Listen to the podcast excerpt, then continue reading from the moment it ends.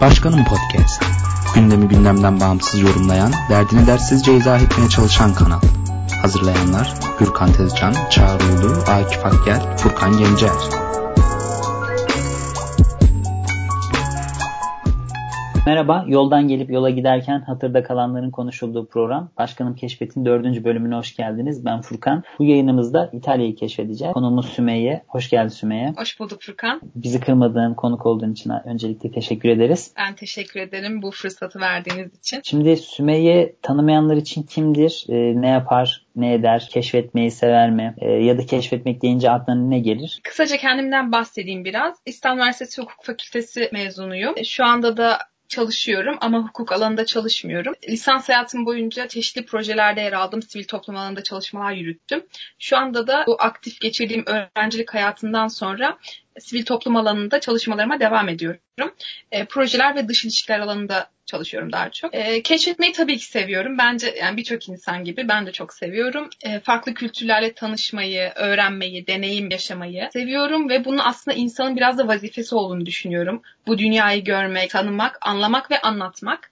Dolayısıyla ben de daha çok planlı bir şekilde elimden geldiğince bu dünyayı tanımaya çalışıyorum. Eyvallah anlatmak derken yakın zamanda e, bir podcast'e başladı sende Mekan Pod. Orada işte keşfet vari diyelim e, bir program e, İstanbul'u ya da işte gittiğin, gördüğün mekanları anlatıyorsun. O da çok güzel. Hayırlı olsun hayırlara vesile olsun diyeyim. Şimdi keşfedeceğimiz yer İtalya dedik. Öncelikle İtalya'ya yolun nasıl düştü? İtalya'da nerelere gittin özellikle? Hangi şehirleri ziyaret ettin? Ee, şöyle İtalya'da aslında hiç yaşamadım. Yani düşündüğümde başka Avrupa şehirlerinde yaşama fırsatım olmuştu ama İtalya'da hiç yaşamamama rağmen Üç kere gitme fırsatım oldu e, farklı farklı şehirlerine. Hepsi de birer haftalıktı. Bu üçüne de projelerle gittim. Yani üçünde de farklı projeyle gidebildim. Ve bu üç şehirde birbirlerinden çok farklı lokasyonlarda oldukları için aslında İtalya'nın e, birbirinden farklı kültürlerini tanıma fırsatı buldum. Bu üç şehrin ismini söyleyeyim mi? Yani böyle Tabii yani mı? zaten dediğin gibi aslında bu şehirler e, İtalya'nın hani biraz böyle siyasi tarihine, e, kültürüne baktığınız zaman hep böyle farklı siyasi birliklerden oluşan böyle site devletleri mantığında e, oluşan bir ülke olduğu için daha doğrusu milli birliğini de geç tamamladı. O yüzden böyle e, normal Avrupa ülkelerine göre her şehir galiba daha farklı bir şekilde gelişmiş. Bu geliştiği için de galiba farklılıklar çok yüksek. Yani bazı şehirler daha tarihiyken bazıları daha yeni yapılmış gibi. Sen bunlardan hangilerine gitmiştin? Daha böyle tarihi ya da aslında İtalya'nın çok da normal bir Avrupa şehrine benziyor dediğin yerler var mıydı? E, kesinlikle haklısın şu konuda. Kültürel açıdan çok bölünmüş bir ülke. Çünkü bölgesel sistemleri var. Zaten siyasi yapısına bakıldığında da eskiden yani şu an yeni birliğini kazanmış bir ülke olarak kabul ediliyor. E, bölgelerden oluşuyor. Ben e, kuzeyde Torino, Turin diye geçen şehrine gittim. E, Venedik'e gittim. Venedik'e gittiğimde yakın şehirlerinde gitmiş oldum. Verona ve Vicenza gibi. Bir de Sicilya tarafına gittim. Sicilya'da da Catania ve Palermo'ya gittim. Yani yani Torino'ya baktığımızda klasik bir Avrupa şehri görüyoruz. Çünkü zaten Alp dağ, dağlarının orada ve Fransa'ya komşu bir şehir. Ama Sicilya'ya baktığımızda ise tamamen çok farklı bir şehir görüyoruz. Çünkü Akdeniz ikliminin hakim olduğu, Afrika'ya çok yakın bir yer ve o Avrupa ciddiyeti, soğukluğu pek yok Sicilya'da. Dolayısıyla gerçekten kültürleri birbirlerinden çok farklı.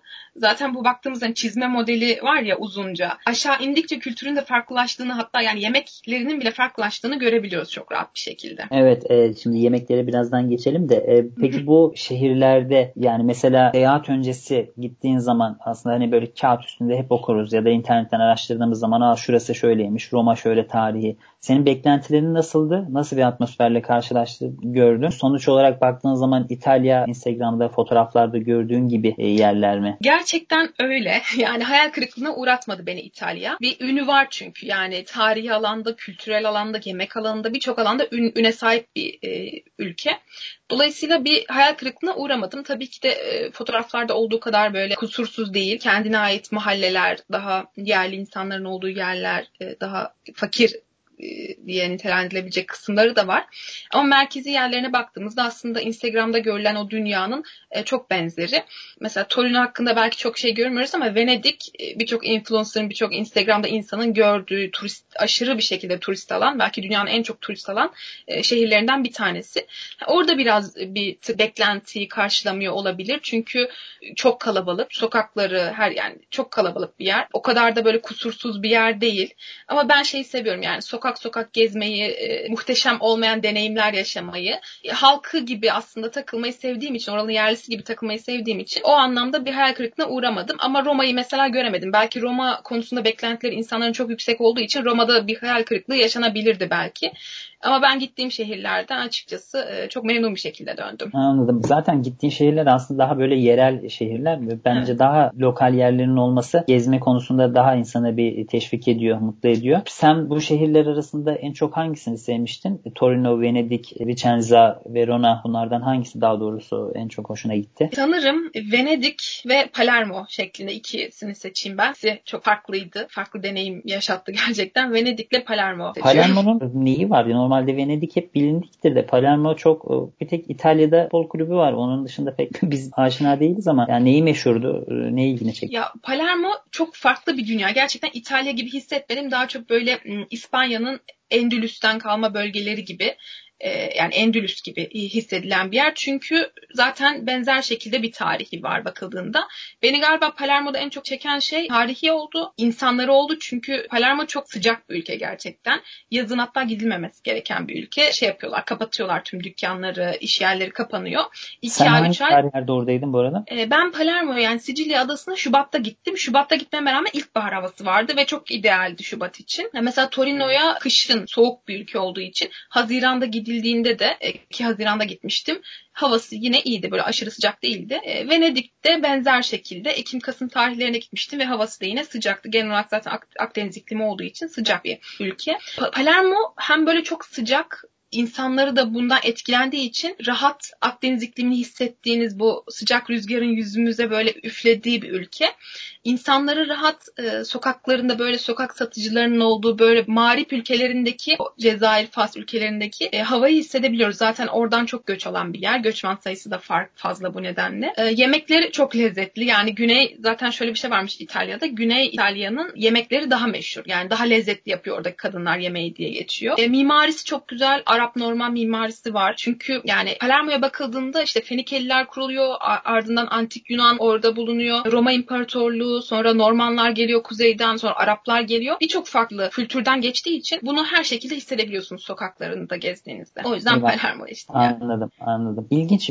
Gerçekten Palermo senden sonra bir merak et. Birazdan bir araştıracağım nasıl olduğunu. Ki öncelikle en iyi yemek nerede yedin ve ne yedin? Deyince ama gerçekten sadece makarna ve pizza mı geliyor? Yoksa onun dışında gerçekten böyle çok güzel kendi kültürlerini, kendi geleneklerini yansıtan böyle yemekler de var mı? Ee, yani İtalya denildiğinde makarna, pizza, e, balık, karbonhidrat içeren her şey başta geliyor akla. Kendi kültürlerini yansıtan yemekler aslında bunlar zaten. Bizim bunları hani fast food diye nitelendireceğimiz belki ya da hani e, kafelerde vesaire yediğimiz yemekler aslında onların geleneksel yemekleri. Yani şey var ya e, köye gitmişsin anneannen sana pizza yapmış. Yani gerçekten öyle çünkü Lahmacun gözleme gibi bir şey diye düşünmek lazım. Evet aynen öyle. Bu hepsinde açıkçası güzel e, yemek bulunabiliyor. Çünkü Torino mesela kuzeyde bir şehir ama e, Sicilyalı birinin işlettiği restoran var. Dolayısıyla orada güney yemekleri de yiyorsun. Şey gibi Antep kebabıyla meşhur ama İstanbul'daki Antep lokantaları da gayet iyi olabiliyor.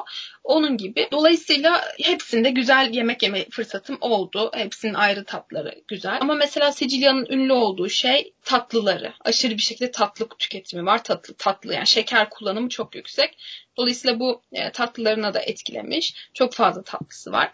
Ama işte Napoli kısımları zaten pizzasıyla meşhur. Kuzey işte Torino'da da makarnaları meşhur. Ama makarnada da şöyle bir durum var. Tonlarca makarna ismi var. Gerçekten tonlarca makarna ismi var. Kalınlığına göre yani ufak kalınlıklara göre değişebilen isimler var. Dolayısıyla her yerinde farklı bir aslında makarna çeşidini yemiş oluyorsun. Sen hangi çeşitleri denedin? E, tabii şimdi hepsini çok hatırlamıyorum. E, agnolotti var e, mesela bu ravioli yani mantı olarak kabul edilen makarnanın farklı Torino'daki çeşidinin adı orada ünlü olan agnolotti var. İçinde ya sebze ya işte et oluyor. Tabii ben sebze olanları denemiştim. İçinde peynir olanları denemiştim. Başka sardalyalı spagetti Torino'nun şeyin e, sardalyalı spagetti çok meşhur Sicilya'da. Onu yemiştim denemiştim. Bunu çok beğenmemiştim. Pasta alla norma var. Böyle patlıcanlı, domatesli bir makarna. Onu denemiştim yine. Patlıcan zaten çok kullanılıyor. Domates çok kullanılıyor zaten. E, zeytinyağı çok meşhur. Yani bakıldığında aslında böyle zararlı bir mutfak gibi duruyor ama Akdeniz ikliminden dolayı çok verimli topraklar olduğu için e, zeytinyağı gibi ya da işte narenciye gibi sağlıklı ürünler. Sağlıklı ürünleri de çok lezzetli ve güzel. Bana da Allah razı olsun çikolatalı e, makarna spagetti evet. getirmiştim. Ben onu hemen kremayla yapmıştım. Gayet de güzeldi. Tabii çok öyle tadı anlayamıyorsun ama e, şimdi tabii onların yöntemleri var. Farklı farklı şekilde e, pişiriyorlar, yapıyorlar. Dondurma işi nasıl? Bu Roma dondurması denir de genelde. Aslında işte Venedik'te falan da iyiymiş. E, orada dondurma deneme imkanı oldu mu? Şehirde de yani diğerlerinde de aslında denedim hepsinde. Zaten mesela Roma'nın şubesi işte Vench miydi? Birkaç böyle marka mağaza var yani dondurma üzerine. Onların şubeleri zaten var. Venedik'te de var, işte Torino'da da var. Dolayısıyla orada da deneyince aslında Roma dondurmasını deniyorsun. Farkı anlaşılıyor çünkü böyle tatları yapma değil çeşitliler var ve hepsi de lezzetli. Dolayısıyla dondurma konusunda çok iyiler yani. Ama Sicilya'da şöyle bir şey var. Ekmek arası dondurma diye bir şey var. Ekmek dediğimizde aslında açma gibi bir şey. Brioche ekmeğinin arasına jelatoyu, dondurmayı koyuyorlar ve böyle tüketiyorlar. Bu bayağı garip gitmişti benim. Peki yeni olarak şöyle bir bakayım. Seyahat öncesi hani e, çok farklı Hı-hı. ön yargılar olabiliyor. Sonuçta sen turist olarak gidiyorsun. Tabii artık herkes bir yerlere seyahat ediyor. Çok farklı milletler, etnik yapıda insanlar bir araya bir yerlere gidebiliyor. Ama bazı insanlar çok farklı tecrübeler yaşayabiliyor. Olumsuzluklarla karşılaşabiliyor. Sen herhangi bir şekilde İtalya'da ne bileyim kimliğinden, işte Türk Türklüğünden ya da işte Müslümanlığından herhangi bir problem yaşadın mı? Ya da yaşayanlar oldu mu etrafında? Ya da İtalyan insanlar nasıl davranışları? Çünkü genelde Akdeniz iklimi olduğu için e, Türklerle İtalyanların biraz birbirine benzediği söylenir. E, yani böyle bir şey gözlemleme imkanın oldu mu? Şöyle Torino ilk gittiğim şehir olduğu için Torino'da pek turist yoktu. Yani turiste alışık bir ülke şehir değil.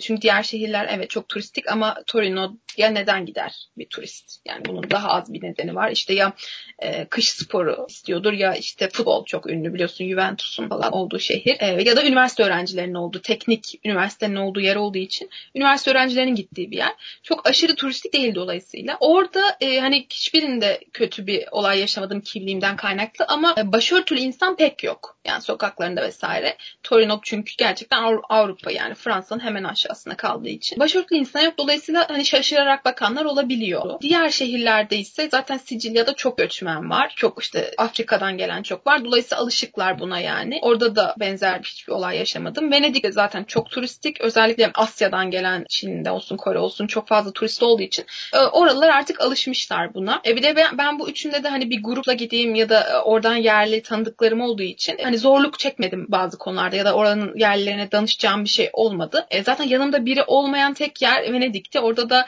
bir para çaldırma gibi bir şey yaşadım. E, ama onun dışında kötü bir olayım olmadı. Yani İtalyan insanı gerçekten göç aldığı için ve sıcak bir ülke olduğu için de soğuk kesinlikle değil. Daha cana yakın. Tabii yaşlarında hani şey değişiyor. Yaşlandıkça insanda bir tık ırkçılık arttığı için yaşlarındaki bakış bir tık değişiyor ama e, hissettiğim bir şey yaşamadım çok şükür. Anladım. Aa, ne güzel. E, şöyle bir şey bir de şimdi İtalya Rönesans'ın çıktığı bir yer. E, yoğun bir şekilde çok iyi sanatçıların e, tarihinin olduğu bir yer İtalya. Orada bir de çok fazla müze olduğu söyleniyor. Yani insan eğer İtalya'ya gittiği zaman müze gezmekten e, vakti kalmıyormuş. Zaman nasıl geçtiğini anlayamıyormuş. Genelde böyle söyleniyor. Senin orada müze gezme imkanın oldu mu? Gerçekten o kadar çok böyle sanat eserleri var mıydı? Sanat gerçekten sanatın başkenti. Aynı zamanda tarihi de çok eski olduğu için tarihi yeri de çok var. İşte kilisedir, bazilikadır vesaire. Tüm şehirlerde gezmeye çalıştım. Zaten yani gezerek bir şehir tanındığı için sokaklarında gezerek. E, hepsinde gezmeye çalıştım. Müze olarak Torino'da gidebildim müze daha çok. Orada sinema müzesi vardı mesela. Hani e, ne alaka diyebiliyor insan ama gerçekten çok eskiye dayanan sinemanın geçmişini anlatan bir müzeydi. Ya da Mısır Müzesi var. Burada da e, Mısır kültürünün ilk yani önemli eserlerinin taşındığı bir müze olduğu için. Bu tarz farklı alanlardan müzeler de var.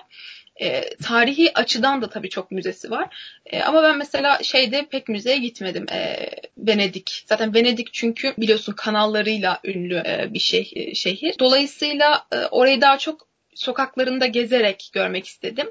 Ve ünlü bir de bir meydanı var mesela şey San Marco Meydanı ve orada da San Marco Bazilikası var. Bu Ayasofya Camii'nden dikkate alınarak inşa edilmiş yani benzer kurulmaya çalışılarak inşa edilmiş bir e, bazilika. Hatta şöyle de bir hikayesi var yanlış hatırlamıyorsam eğer. Fatih Cami, şu anki Fatih Camii eskiden e, kilise kalıntıları evet. var orada. Yani eskiden kilisenin olduğu bir yere kuruluyor. İstanbul'un işgal değil de sanırım Haçlı seferlerin olduğu zamanda mı artık orada bazı şey varken kilise varken Fatih Camii'nin yerinde oradan bir şeyler kaçırılıyor İtalya'ya. E, bu kaçırılan işte resimler eserler de bu bazilikanın San Marco Bazilikası'nın üstünde duruyor orada yani hmm. sergileniyor gibi bir şey. E, böyle orada da varız yani Türkler her yerde diyebiliyorum. İstanbul'dan bir şey var yani orada da. İz var. E, iz var aynen. E, tarihi açıdan gerçekten tarihi çok çok o, farklı. Her yerin ayrı bir tarihi var. Sicilya zaten bahsetmiştim. Peki, Arap Norman mimarisi. Yani şeklinde. genel olarak mesela Türkiye'nin İstanbul'un çok ciddi bir tarihi var. İnanılmaz müzeler, e, daha doğrusu şehir kendiliğinden bir müze. E, ama biz e, maalesef e, çok fazla bu imkanlardan yararlanamıyoruz. Çok fazla eserlerimizin kıymetini bilmiyoruz. İtalya aslında Türkiye'ye göre benzer bir ekonomi yapısına sahip. Yani öyle çok da ileri seviyede değil yani. Ama kültür var. O ürün işte eserlerini, tarihini koruyor. Ya bunu sen gözlemleyebildin mi? Mesela farklı şehirler olmasına rağmen Roma değildi ama daha böyle yerel şehirlerde bile yani bu tarihi iyi bir şekilde koruyorlar mı? Yani bir turist olarak oraya gittiğin zaman ee, ya işte gerçekten bunlar korumuş. Ee, böyle bir şey diyebiliyor musun? Ee, yani çok turistik olmasına rağmen bunu rahat bir şekilde ben söyleyebiliyorum açıkçası. Çünkü şey yok yani böyle eserleri saklama ya da bir fanusun içine koyma e, ya da dokunmayın gibi böyle aşırı bir hassasiyet yok. Zaten oraya giden insanların çoğu bunu bildiği için, farkında olduğu için daha rahat bir şekilde gezilebiliyor mesela oradaki yerler, tarihi ve kültürel yerler. E, bunu hissetmiştim orada. Mesela yine Verona'da biliyorsun Romeo Juliet'in şehri olarak geçiyor. Onların olduğu kasa yani ev, yaşadıkları kabul edilen ev, Romeo'nun yaşadığı. Bakıldığında hani çok rahat bir şekilde herkesin girdiği, çıktığı ve kalabalık olmasına rağmen böyle özel hassasiyetlerin güdülmediği yerler. Aynı şekilde diğer şehirlerde de kiliseler olsun böyle duvarları belki yani kaç yıllıktır, kaç bin yıllıktır ama o şeyi hissetmiyorsun yani. Geri durman gerek daha çok diye. Çünkü zaten orada e, bu oturmuş. Yani gelen insanlardan bu bekleniyor. Bunu anlayabiliyorsun.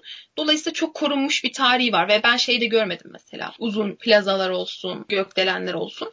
Bunlar şehrin başka bir yerinde olduğu anlaşılabiliyor. Yani o tarihi kısımda bunu göremiyorsun. Ee, mesela Torino'da çok yüksek bir kuleye çıkmıştık. Kuleye çıktığından görebiliyorsun o plazaları uzak yerlerde. Ama şehrin merkezinde hiçbirini görmedim. O tarihi alanın olduğu yürüyebildiğimiz ger- gerçekten geniş bir alan, küçük bir alandan bahsetmiyorum. Orada hiç böyle tarihi yapısını bozan bir tane bile bina yoktu. Ama dediğim gibi kuleye çıktığımızda görebildik. Uzakta gayet de vardı gökdelenler vesaire. Dolayısıyla o tarihi yapıyı koruyabilmek bir şehir için bence çok önemli ve e, hepsi de kendine has olan, o münhasır olan yapılarını koruyabilmiş bence bu üç şehirde. Anladım eyvallah. Çünkü ben de daha önce de denk gelmiştim. Bazı İtalya'daki şehirlerde özellikle o tarihi alanları korumaya yönelik e, kanunlar var. E, yani Hı. bu hani e, klasik bir imar kanunu da değil. Gerçekten diyor ki şu kadar e, şöyle bir bina yapamazsın. Bu olmaz. E, çok ciddi bir koruma var. Ya biz de keşke e, bunlara daha fazla e, dikkat edebilsek. E, genel olarak baktığımızda İtalya'da keyifli bir zaman geçirmişsin. E, yani bir daha olsa bir daha gidersin. E, anlaşılıyor. evet giderim. E, peki İtalya seyahatinde aklında kalan anılar, hatıralar var mı şehirlerle ilgili bunların dışında? E, yani aslında ben hep şeyi yapmaya çalışıyordum. Gittiğim yerlerden sonra mutlaka not tutuyorum. Yani oraya gittiğime dair bir böyle jurnal tarzı bir şey yapıyorum ama bu yapmadım. Son bir yıldır yapmıyorum bunu. Ve çok büyük eksikliğini yaşıyorum çünkü insan aklına pek gelmiyor. E, ama hani böyle net olarak olarak düşündüğümde aklıma gelen sanırım yani Sicilya'da şey denk gelmiştik mesela Inter Milan maçı varmış o, o gün. Dolayısıyla aynı Türkiye'deki gibi insanlar böyle sokaklarda işte kafelerde falan maçı izliyorlar. Aslında Sicilya takımı değil ikisi de kuzeyden Inter ve Milan takımları yani. Ama e, gerçekten futbol fanatiği olduklarını orada görmüş oldum. Diğeri ise Sicilya'da yine bunu uçakta fark ettim. Türkiye'de saç ektirmiş ve geri işte İtalya'ya dönen çok insan vardı. Bu da bir garip bir şey hissettirmişti bana. Oraya dair unutamadığım diğer bir şey ise mesela Katan Almanya'da at etinin ve eşek etinin çok meşhur olması. Bu da bir garip etmişti. Tabii ki de yemedim. Diğer şehirlerde de mesela Torino'ya dair anım e, St. John's gününe denk gelmiştik. Ulusal bir bayram. Aslında ulusal değil de o şehir ve birkaç şehirde kullanıyor sanırım. Bu e, Hazreti İsa ile beraber olan 12 havarilerden bir tanesi. Onun doğduğu gün böyle insanlar sokaklara dökülmüştü. Hatta polis artık kapatıyordu yolları çok fazla insan geldiği için. E, biz bir şekilde girebilmiştik. İşte havai fişekler, kutlamalar vesaire. Böyle günlere denk gelince de gerçekten e, güzel oluyor. Yani Christmas gibi e, düşünülebilir. Zaten Christmas'a yakın bir zamanda oluyor o da Ekim'de. Venedik'e dair de aklımda kalan sanırım şey sokak satıcılarında çok fazla maske satılıyor. Böyle maskeli bolo maskeleri. Bunun nedeni de zamanında Venedik'te bu veba salgını çok yaygın olduğu için insanların yüzlerinde böyle iri yaralar, sivilceler çıktığı için maske kullanıyorlarmış. O zamandan beri bu maskeler de şehrin sembolü haline gelmiş. Gerçekten bu hani güzel kabul edilebilecek hatta hediye olarak alınabilecek maskeler. Oraya dair de aklıma kalan bu açıkçası. Bu şekilde. Başka söylemek istediğim bir şey var mıydı? Yani e, tavsiye edebileceğin? Yani tavsiye edebileceğim tabii ki de yani İtalya olsun, başka ülkeler olsun, başka şehirler olsun sokaklarını gezerek, e, deneyimlerek, deneyimleyerek, yerel halkla konuşarak, öğrenerek gezmek olabilir. Onun dışında tabii ki de her şehre gitmeden önce araştırma yapmak. Yani ben bunu çok sık yapıyorum ve yapılması gerektiğini de düşünüyorum. Hatta gün gün planlıyorum genelde. Hangi yerler nerelere yakın? Buradan çıkınca nereye gidebilirim? Yani günü en verimli şekilde değerlendirebilmek. Bakıldığında çünkü ben bu üç şehre de aslında bir projeyle gittim ama iyi bir planlamayla aslında ünlü yerlerini de görebiliyorsun. Farklı deneyimler elde edebiliyorsun. Hani turistik olarak gezmedim ama e, bir turistten aşağı kalır kadar da şeyim olmadı. Yani birçok şeyde deneyebildim. Dolayısıyla güzel bir planlama yapmak gerekiyor. Yurt dışına giderken bu bence önemli şeylerden bir tanesi. E, bu Google Maps'in bir şeyi var. İnternet olmasa da internetin olduğu an indiriyorsun burada mesela Türkiye'de. Hı hı. E, kullanabiliyorsun şehirde. Onu indirmek olmalı kesinlikle. Çünkü çok ben onu kullanıyorum zaten direkt. Fotoğraf çekilmenin belli bir e, turistik e, yerlerde adabı var mı? Yani fotoğraf çekilmek e, çok fazla yoğun. Sadece bizden mi çekiliyoruz? Yoksa gerçekten dünyanın her yerinden gelen turist yani gözlemlerin genel olarak sadece İtalya'ya da sınırlı değil. Daha başka gittiğin yerlerde de yani insanlar artık daha fazla fotoğraf çekiliyor bir eserin karşısında. Belki eseri okumuyor, tarihini araştırmıyor, dediğin gibi yapmıyor. Ya bu bunu nasıl düşünüyorsun? Bu konuda ne düşünüyorsun? Ya, bu inan kültürden kültüre çok değişiyor.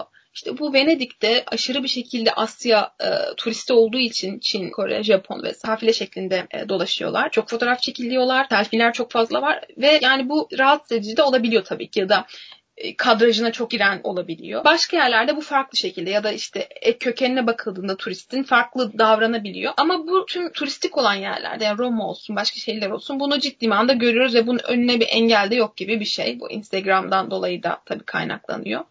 E, mesela Torino'da bununla hiç karşılaşmadım çünkü turistik değil. Turist yok. Zaten oradaki birçok insan yerli insanı oranın. Dolayısıyla yerden yere göre de değişiyor aslında bu. Ama dediğin gibi bilinçli gezilirse e, çok kıymetli e, bir tecrübe oluyor. E, teşekkür ediyorum o zaman. Konuk olduğun için tekrar. Söylemek istediğim bir şey var mıydı? E, yani söylemek istediğim aklımda kalan bir şey var. Venedik'e gittiğimde ben bu Murano ve Burano adaları var oranın ünlü. Renkli böyle internetten de bakıldığında renkli evlerin sıralandığı ünlü adalar. Buralara gidememiştim. E, giden var yani İtalya gitme planı olan varsa buraya gitsin benim yerime lütfen. İçinde kaldı biraz yani. E, onun dışında e, işte dediğim gibi tarihlerini oku- okuyarak gitmek çok önemli bence. Çünkü e, Sicilya'ya gittiğimde Arap kültürü var deniyor. Burada Araplar bulunmuş deniyor e, zamanda ama hiçbir tane bile cami yok baktığınızda.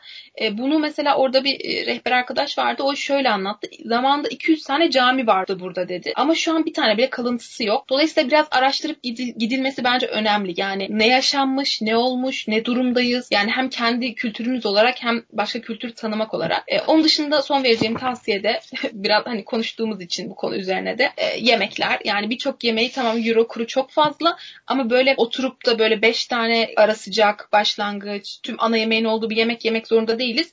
Ama ünlü şeylerinden böyle azar azar da olsa denemek bence en önemlisi. Dolayısıyla oranın neyi ünlüyse böyle hani çok işte ünlü restoranda olmak zorunda değil. E, sokak yemeği de olabilir. Onu deneyimlemek, belki alıp arkadaşla paylaşmak. Biz çünkü öyle yapıyorduk yani mesela kurum fazla olduğu ülkelerde e, bunu insan ister istemez yaşıyor. E, bu şekilde yani benim önereceklerim. Başka diyeceğim bir şey yok sanırım. Ben teşekkür Tamamdır. ediyorum. Beni davet ettiğiniz için. Ne e, demek, güzel bir sohbet oldu. oldu. Teşekkür ediyoruz. Keşfetin bu yayınında Meye'nin İtalya hatıralarını dinledik. Yoldan gelip yola giderken konuşacaklarımız devam edecek. Bizi dinlemeye ihmal etmeyin. Bizi takip edin. Teşekkür ederiz. Görüşmek üzere. Görüşürüz. Hoşçakalın.